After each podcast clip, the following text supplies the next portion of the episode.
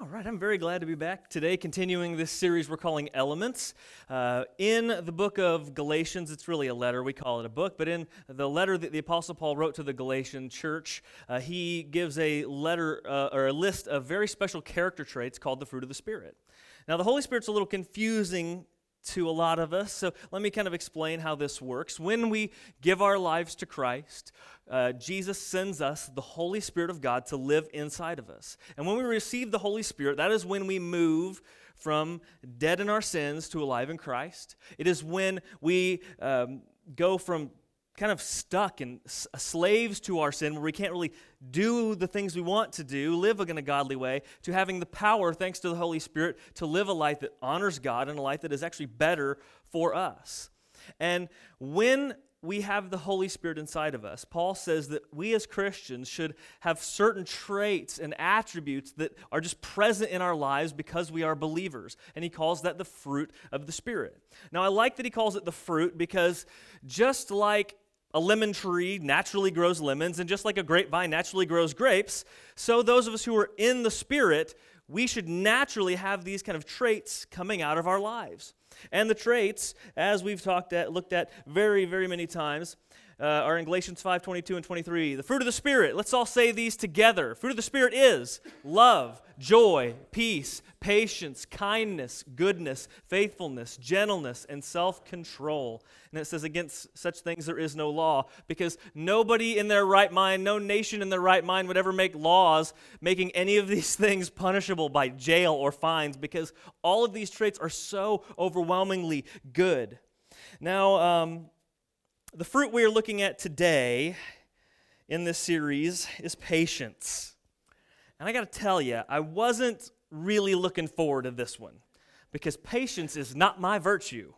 And anybody else there with me? Patience, not, yeah, okay, that's what I thought. Patience is not my virtue. Uh, I have never, ever been a patient person. I remember being a kid, um, I have, well, I'm kind of the runt of my family by several years. And so all my cousins and brothers and sisters are a lot older than me. So when I was a little kid, I had one of my cousins who was married and lived in St. Louis. And every once in a while on a Saturday, they'd drive over. And I just loved it when her and her husband came over. I had such a blast. And so when I knew they were coming, I would wake up Saturday morning, hey, mom, are, are they, are they on their way yet? I don't think so. Mom, are they on their way yet? I don't think so. And then when I knew they were on their way, I would alternate between looking out uh, the living room window at the road and then running to my mom. Hey, mom, are they almost here? No, I don't think so. Okay. hey, mom, are they almost here? I don't think so. And I just, I remember just, you know, ping ponging back and forth between that window and my mom, just asking, are they here yet? Uh, I'm, I was always the kid who blew through opening all of his Christmas presents in five minutes. I didn't know who gave what. I didn't read any tags because why would you read a tag when there's so many good things to unwrap? And so I would unwrap my presents, and then I would sit there for the next hour watching everybody else open their presents and being disappointed that I didn't have anything left to open. But it was all my fault, so I understand that. And the, and the thing that's funny about God is that God gives us kids that are exactly like us growing up so that we can understand the frustrations our parents had to deal with and God has given me two children that are exactly like me.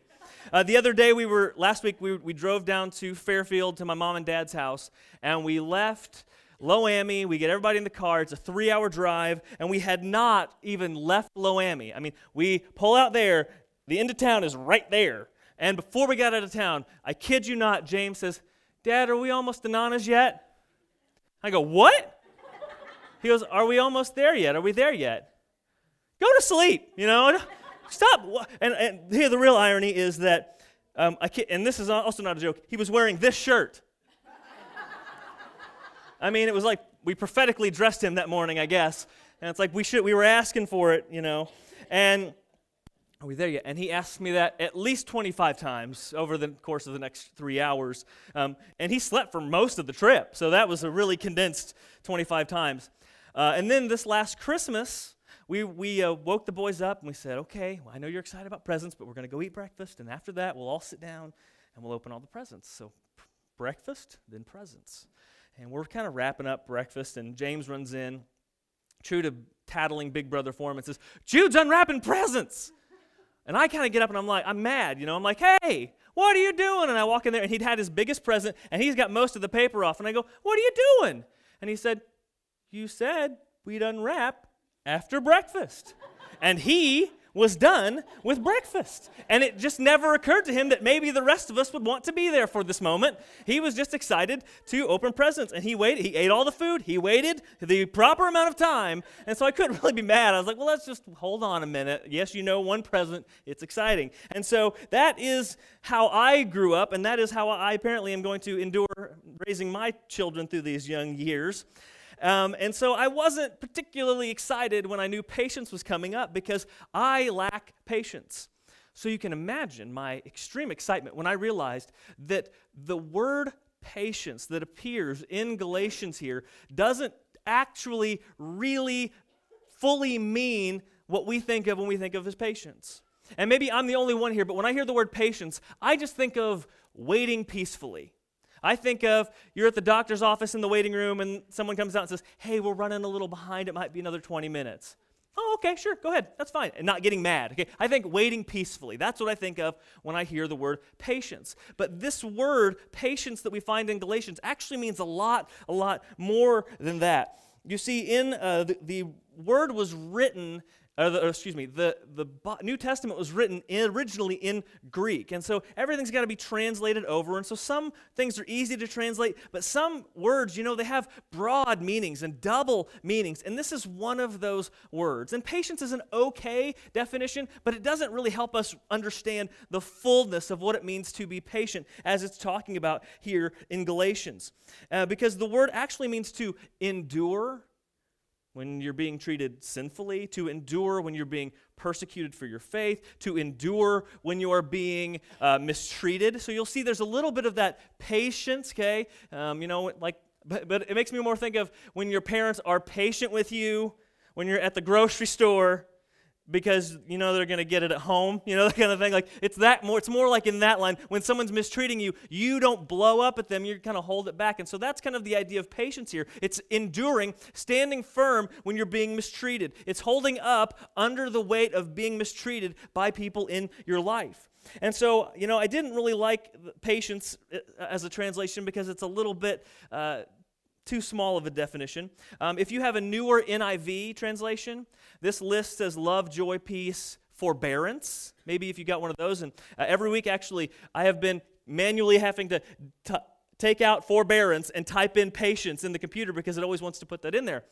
But I have never once used the word forbearance in my life, ever. And so I look at that and I'm like, what's that even mean? Surely we can find a better word. Uh, you go back to the, the classic King James, and it says love, joy, peace, long suffering, which that actually gets us a little bit closer to what we're, we're talking about. You are willing to endure long periods of being mistreated, long periods of being persecuted, long periods of suffering for a, a good reason, which we'll get into here in a little bit.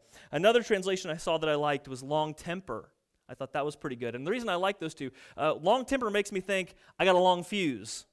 Right? That's what it makes. I don't get angry quick. I'm not going to blow up on people the moment they do something against me. I got. A, I'm not a short fuse person. I'm a long fuse person. I got a lot of temper that you can burn through before you get to the molten la- magma core that is my rage. Okay, and then long suffering I like just because it does give us that picture of me being willing to endure, to wait patiently to sit and, and endure those moments when people are treating me badly in my life. And so that's what we're going to be spending the rest of our time talking about this morning. How do we live? How do we handle it when we are mistreated by people? How do we handle it when we are persecuted by our, for our faith. or We, are we, we do get treated differently for being a Christian. How do we handle it? How do we stand up when the people in our lives are living in a sinful or evil way against us? And, you know, I, I want us to feel it a little bit. I want you to feel a little bit of anger. So if you don't get a little bit, like feel that little bit of, you know, heat in your in your core start to rise in just a moment as we go through this, I'm not doing my job right. So hopefully, because I want us to feel it, because if you don't feel a little bit angry as we talk about this, and or at least you don't think of a scenario in your life that makes you a little bit angry, I, am afraid this isn't going to really resonate with you in the way that it should. Um, when I was in high school. And what we all did, we all parked our cars at Leo French Park.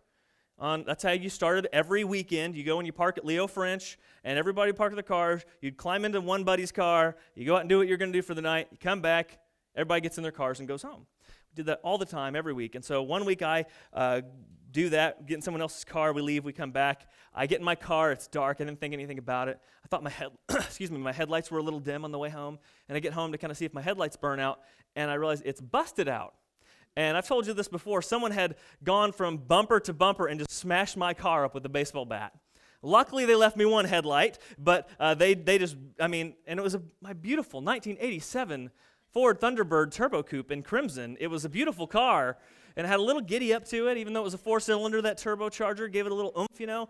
And that was kind of the beginning of the end for that poor car, but it just, you know, and, and it just, it made me so mad. And then I found out who did it. And it was some guy in my class who's just a punk I never hardly ever talked to the guy. He was just hanging out at the park like everybody else. Somebody had a bat, and he thought he'd do it because it'd make him look tough to his friends, and they'd think he was cool, which it did. And he thought he could get away with it, which he did, because true to good friends, nobody's willing to rat this guy out. And so he got away with it. And to this day, even telling you this, even though I knew I was going to tell this story and know what I'm talking about, I get a little bit angry because it's like what? He had no reason to do it. I was just parking my car with all the other cars. Mine was the only car in the whole parking lot that he centered in on. And maybe you got a situation like that where somebody just blatantly out and out did something that just kind of sabotaged something in your life. And it was it was strictly with the intention to hurt you or inconvenience you or maybe just something they did that hurt you for their own pleasure. Um, another one i think i'll get a few more people riled up with this one maybe Maybe the thing that makes you mad is anything that you look at that's just any even remotely politically based.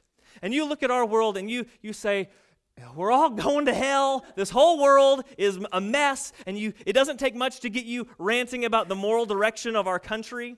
And maybe you would like to take every politician that's on the other side of the aisle out to the woodshed and teach them a lesson. And maybe you'd like to take half of the politicians that are on the same side of the aisle as you out to the woodshed and teach them a lesson. And you feel like everything's immoral, everything is corrupt. You feel like maybe we're li- starting to live in a world where Christianity is uh, not as you know accepted as it once was, and, and where other religions seem to be accepted and encouraged. But don't be a Christian because you know that's not cool. And maybe that's the way you feel about anything political. And it doesn't take much of these political commercials that are airing every five seconds to make your blood pressure start to tick up a few notches. Maybe that's the thing that makes you mad. Maybe what makes you mad is going to work. Maybe you go to work every day of the week and you just dread going to work because you know the kind of people that you're going to be with and you think this whole place is run by imbeciles. Does any nobody knows what they're doing? Your, maybe your boss is the kind of person who is kind of the overlord who only has bad ideas, but that's the only ideas that get a go. Or maybe you live in the kind of place that makes you feel like you're back in, or work in the kind of place that makes you feel like you're back in high school again. Because even though you're an adult in a professional environment, the only way to really get ahead is to be in with the cool kids you're like, we're all like in our 40s and 50s. How do we still have the cool kids? Like, what is going on here? Didn't we grow up past this? And it makes you so mad because only this select group of people seem to really get ahead because you got to be in in a certain way, in a certain crowd. And, and that just makes your blood boil when you go to work. And maybe when you're working, you dream, you daydream, look out the window and daydream of that day when you, you win that big Powerball. And you're going to go into work and you're going to say, I quit and you're going to tell everybody off, and you're going to do that grand storm out, and you're going to walk out of there with your head held high, knowing that you're going to be a legend at work, and they're going to talk about you for years to come. You know, one time there was somebody who won the lottery, and they made it out of here. And, and you, you want to be that person, you know? And, and you daydream about that. And I'm probably, you know, you know, the odds of that are probably not great, right? So, so this is what happens. We have these moments, these things that just enrage us. And, and what we want to do is exactly that. We want to tell people off. We want to get our revenge. We want to do these grand, huge things. And then we come to this passage that tells us what feels like the opposite to bear up, to endure in those situations, to be patient when people are mistreating you that way. And, and it just, it almost doesn't feel right to us, does it? Because I think being this kind of patient is as natural to us as sitting calmly and waiting to open Christmas presents is to my two and a half year old. It just doesn't, it's not something that even registers to us all the time. The first thing we want to do is not sit down and take it. We want to kind of stand up and fight back. We want to push back. We want to get a little justice. We want to have something that is a little bit more fair because they deserve to get it back. And it's just that one little word I just said that, I, that we kind of have to understand justice. Because that's what we really want. We want to get them back. We want to get a little bit of revenge. And some people do that. That's how some people they get their justice. You treated me bad? I'll treat you bad. You beat up my car with a baseball bat? I'll beat you up with a baseball bat. You know, there's some people that actually live their lives eye for eye, tooth for tooth, and they do it because of a sense of justice. You did wrong to me, so what do you deserve? To get the exact same thing back to you. Now, some people aren't quite that extreme, and so rather than straight up returning eye for eye, when someone mistreats them, um, they just go the direction of tapping into their volcanic vomiting of rage onto that person. And usually, the people that, that go into the I'm going to chew you out right now mode, it, the environment does not matter.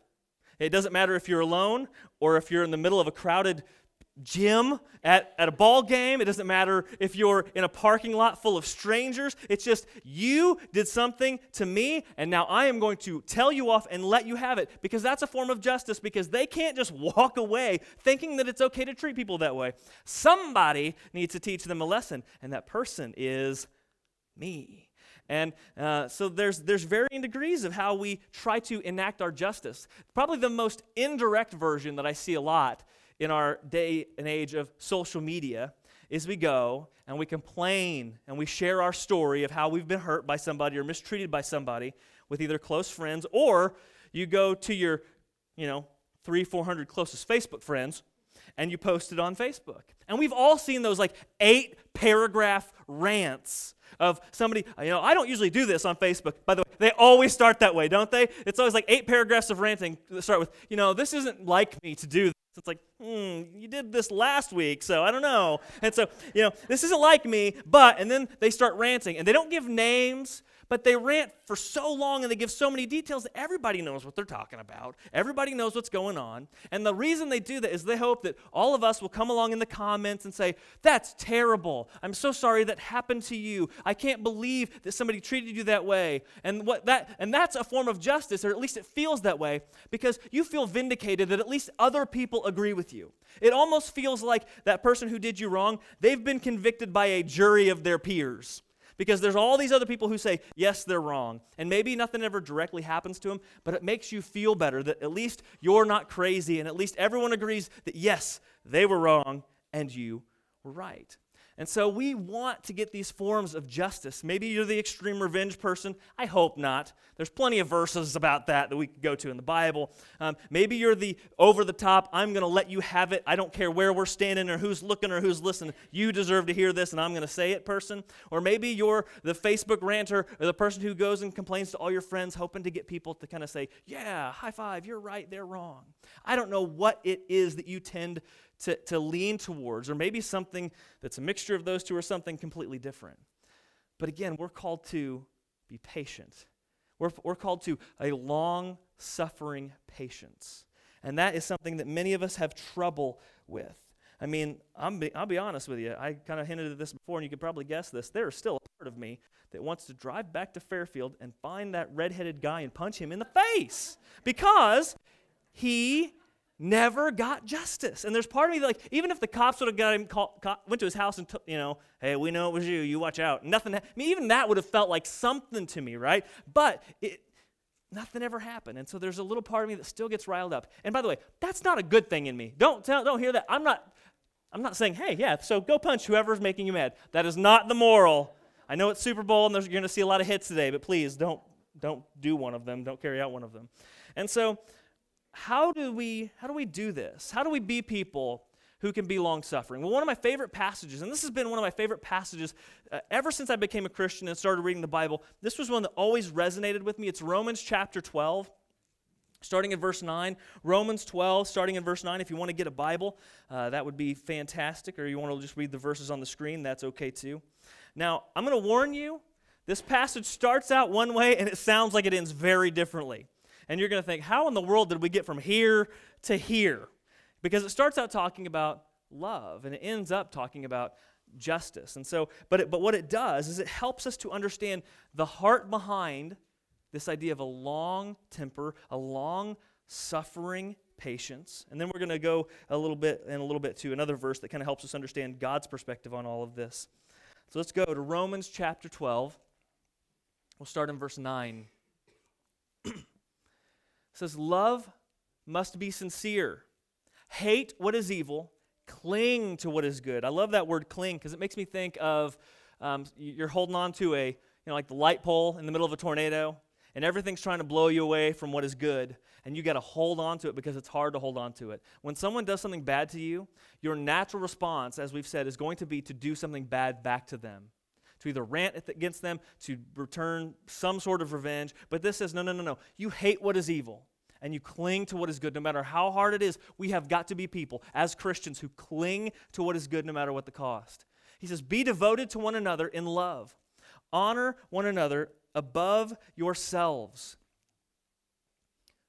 It says, Never be lacking in zeal, but keep your spiritual fervor, serving the Lord. Be joyful in hope, patient in affliction, faithful in prayer. Share with the Lord's people who are in need, practice hospitality, and bless those who persecute you. But I don't want to do that. That I want to I want, I want to give them something, but it's not a blessing, you know.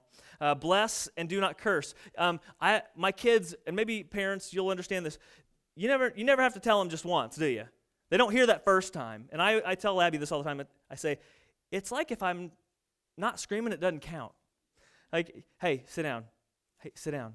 Sit down. You know, like that's how it's got to be. Everything goes that way. Well, I love this. He's like, bless those who persecute you. And in case you didn't hear me, bless and do not curse because our natural thing is not to bless people but we want to curse those who are persecuting us that is always going to be the first place we want to go he says rejoice with those who rejoice mourn with those who mourn he says that we should live live just practicing patience uh, live in harmony with one another do not be proud but be willing to associate with people of low position do not be conceited. Man, we are practicing patience today. That's fine, though. And then again, okay, notice he starts talking about love, but this thing keeps coming back up like over and over again. Cling to what is good. Don't persecute people who are up against you, and you know, bless them. Don't curse them. And then he comes again. Um, what did I jump one? Yeah, we did jump one. I jump back. Give me hold, hold on a second. Man, alive, this is killing me. There we go. Do not repay anyone evil for evil. We get that again. Do not repay. Again, he's saying it over and over again. Be careful to do what is right in the eyes of everyone. If it is possible, what is happening? You know what? Rick, I'll just let you handle it, buddy. You just go for it. Where are we going? We're just moving. Let's keep going. Share the word. Let's keep going. Bless and do not curse. We're past that. Never be lacking in zeal. Keep going. Keep going forward. Man is bouncing all over the place. There we go. Do not take revenge, my dear friends. Again, so this is like the fourth time he said the same thing. Do not persecute. Cling to what is good. Do not take revenge, my dear friends, but leave room for what? God's wrath. Okay, that's interesting. He says, For it is written, It is mine to avenge. I will repay, says the Lord. And there's one more, I think. It says, On the contrary, if your enemy is hungry, you feed him. If he's thirsty, give him something to drink. And in doing this, you will heap burning coals on his head. There's one more. It says, Do not be overcome by evil, but overcome evil with good. So, man, after all of that, 10 minutes to get through that little verse, there's two ideas that we keep seeing all the way through this passage. The first is we are called as Christians to live lives that are overflowing with goodness. In fact, that's one of the fruit of the Spirit that we will be talking about very soon. We are to live lives of overwhelming love, overwhelming blessing, in that we do not discriminate in how we show that love. It goes to the people that love us and the people that hate us. We are to be people who are constantly living at a higher standard and of showing love to everyone we encounter. So why, why, when someone treats us with evil, why would we revert back to the old life out of which Jesus saved us? Why would we backpedal to the old life of sin and evil when God sent his son on to die on a cross to raise us up out of that mess? Why would we let evil overcome us? But no, we are living serving a God who overcomes evil with good. So that is the first thing. Why would we go back to that old mess of a life where, yes, revenge makes sense. Yes, persecuting those who persecute you makes sense. No, we are called to something drastically different, radically different. The second idea we see here is that justice is not ours to take, justice belongs to God. And there will come a day, and we talk about this not enough in church because it actually helps everything else theologically make sense. But there is a day when Jesus will return, life on earth will end, and those who are in Christ go to heaven, and those who have chosen evil over a Savior will receive everything that they have earned through their evil behavior. And that's something that's not entirely pleasant to talk about but it makes our call as to live a, a, mission to show Christ much more urgent when you understand that. Because if, if there's no, if there's if there is no hell, there's nothing to be saved from. There's no reason for Jesus to die on a cross. There is no reason for us to do what we do every week or, or to go out into the world and serve people and try to share God's love with others. There's no reason for it if there is no hell. And this is that one day judgment actually is a thing. And one day God will take judgment and everybody will reap, kind of in a sense, what they sow. And that seems kind of weird because the passage talks, starts out talking about love and it ends with heaping burning coals on their head. And it's like, well, that just, that took a turn there towards the end. What happened? You know, how did that get there? But there's more to God's character and nature than is what is revealed in that last little verse about vengeance being God's. We also, we're going to take a quick trip to Second Peter, and I'm going to read uh, a couple verses out of chapter 3. I'm going to read chapter, or verses 3 through 4 and then jump down to verses 7 through 9. Says, Above all, you must understand that in the last days scoffers will come, scoffing and following their own evil desires. They will say, Where's this coming you promised? Meaning, we say that Jesus is going to come back and there's going to be reward for those who are saved and punishment for those who have chosen sin over Jesus. And, you know, honestly, it's been 2,000 years, and I've heard this statement boy, Jesus is really taking his time to come back, isn't he? Why is it? Why is this all taking so long? I've heard people say that, but it's so, but it's talking about that day of judgment. He goes on. The present heavens and earth are reserved for fire, being kept for the day of judgment and destruction of the ungodly. But do not forget this one thing. So, yes, yes, he says, yes, that's true. There is judgment coming, but we cannot forget something very important. Dear friends, with the day, or with the Lord, a day is like a thousand years, and a thousand years is like a day. The Lord is not slow in keeping his promises, as some understand slowness. Instead, he is, what's that word? That's our word. Long suffering. Instead, he is patient with you, not wanting anyone to perish, but everyone to come to repentance. So, Jesus who is going to come and be the judge one day. God's hope for you is not vengeance. God isn't just sitting up in heaven, oh, I can't wait till I can let them have it. No, it says He is long suffering. He is enduring the evil of the world. He is putting off the day of wrath because of His grace and His mercy. And He wants as many people as possible to have every opportunity to hear about salvation, repent of their sin, have their sins forgiven, by Jesus and be moved off the path to hell and on the path to heaven. And that is the result of his long suffering. And, you know, my thought is if God can be patient with a world full of sinners, and there are sinners in this world who are far worse than anything you have dealt with at work. If God can, can deal, can put up with a world full of sinners, surely you and I can put up with the people in our lives who have treated us unfairly. And I, you know, I often wonder do we have the same heart as God? And it's often revealed in, in moments like this. Because the heart of God is He puts off His wrath, He delays His wrath so that we might be healed, so that we might find repentance and have salvation in heaven.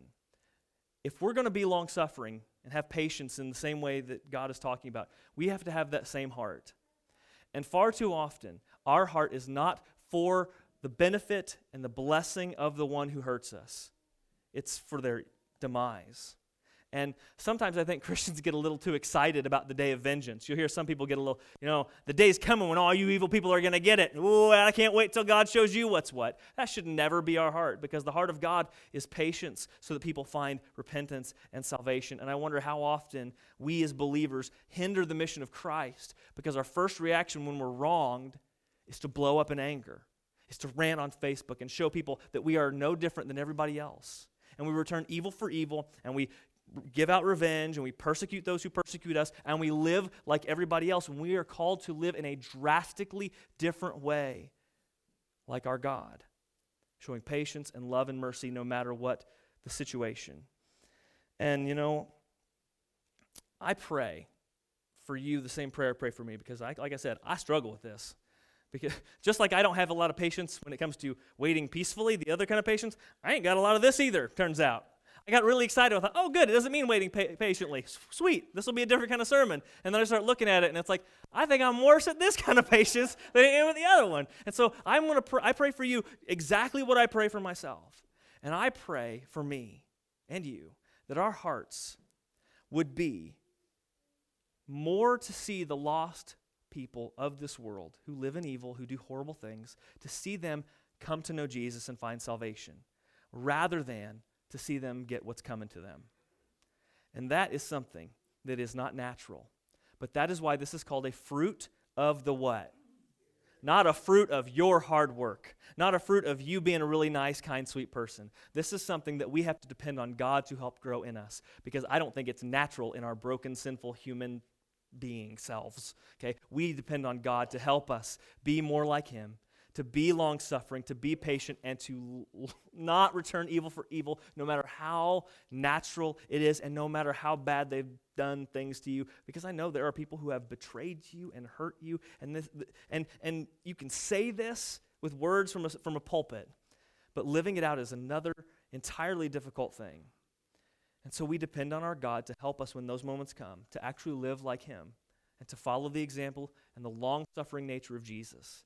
One of the most beautiful examples of this you'll find several times in the New Testament, one being Stephen in the book of Acts. People are stoning him, and he's praying for their forgiveness.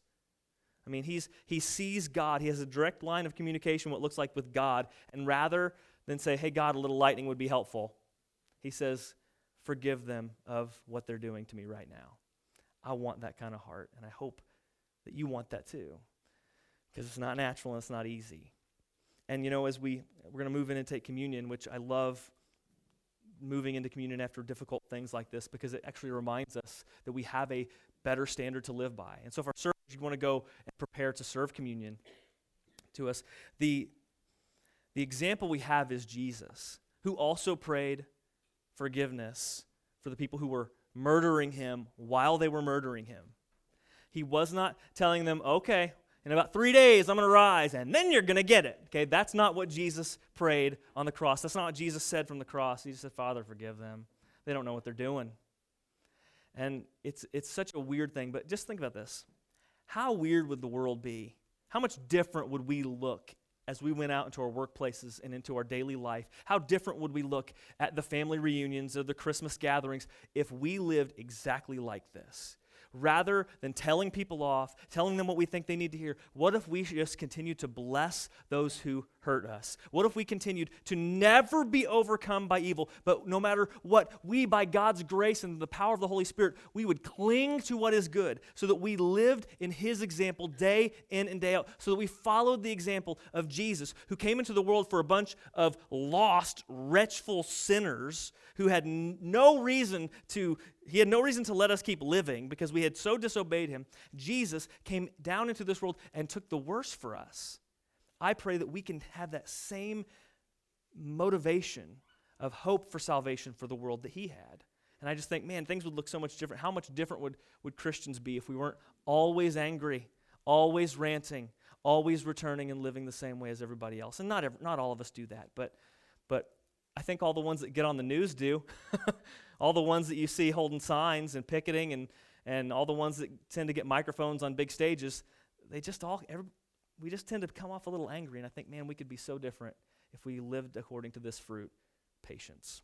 Let's pray. Father, thank you for this chance to, uh, Be patient. Thank you for this opportunity, this command, this calling, this challenge to be patient. And you've called us to long suffering. And that is not a fun command. I mean, you, it'd be better if you called us to, uh, you know, I like the one about joy a few weeks ago a little better than this. I like the one about peace a little better than this. The command to love is, is even seems a little easier than this command to show long suffering patience. But it's, it's these moments how we respond when we're mistreated, how we respond when we're hurt and brokenhearted. It's these moments that really show us how our faith is going to play out, how serious we are about our, our desire to be transformed into the likeness of Jesus.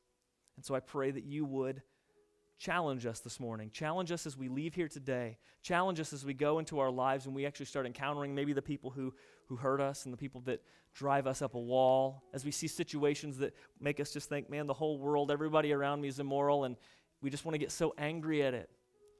I pray that you would let these verses from Romans 12 and, and 2 Peter 3 be in our hearts, and we would show the world the same patience that you have shown us and that we would have a heart not for the destruction of others, the, the justice and repayment for others and revenge for others, but we would have a patient heart, hoping that all would come to find salvation and forgiveness in Christ and an, etern- and an, an eternity in heaven.